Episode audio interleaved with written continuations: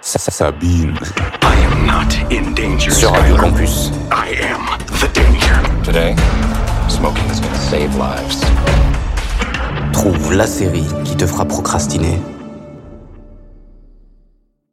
Alors bonjour à tous, ici David de Radio Campus 47. Aujourd'hui je vais vous parler de la grande série à succès Breaking Bad sortie en 2008 par le réalisateur-producteur de X-Files, Vince Gilligan.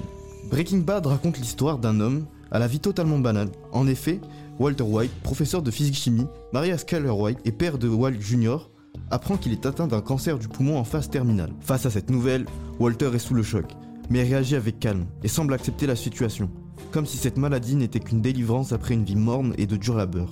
Il va cacher sa maladie pendant quelques temps à sa famille et décide donc d'ouvrir un laboratoire de méthamphétamine avec un de ses anciens élèves, Jesse Pinkman. Yeah. Personnellement, je trouve que la série met un peu de temps à démarrer.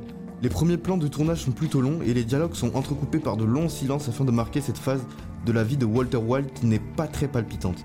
Ce qui va complètement changer d'ici la deuxième saison.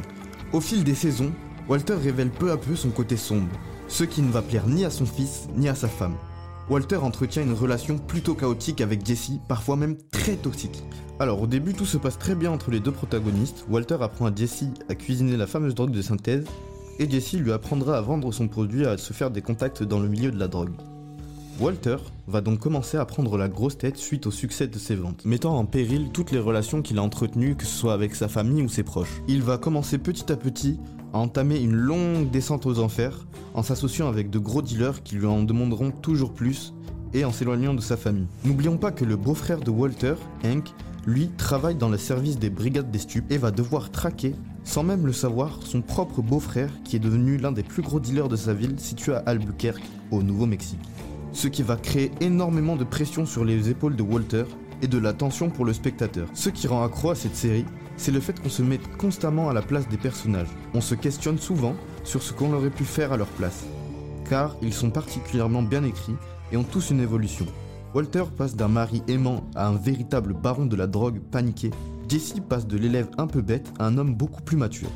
Il y a beaucoup de théories autour de cette série, comme par exemple le fait qu'elle est un préquel de The Walking Dead qui a été validé par son créateur. Il y a aussi le fait que Walter prenne le trait de caractère de chacune de ses victimes, ou encore que Walter a guéri de son cancer grâce à la ricine. La série compte 5 saisons, dont 62 épisodes. Elle a obtenu 15 Grammy Awards et un Golden Globe.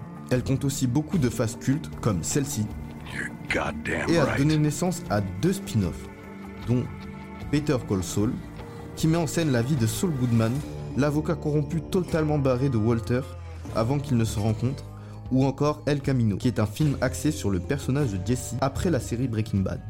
Peine, joie, colère et beaucoup d'humour sont au rendez-vous. Si ce n'est pas déjà fait, je vous recommande chaudement de regarder cette série pleine de rebondissements. Merci de m'avoir écouté. Sur ce, je vous dis à très bientôt pour une nouvelle chronique. C'était David de Radio Campus 47.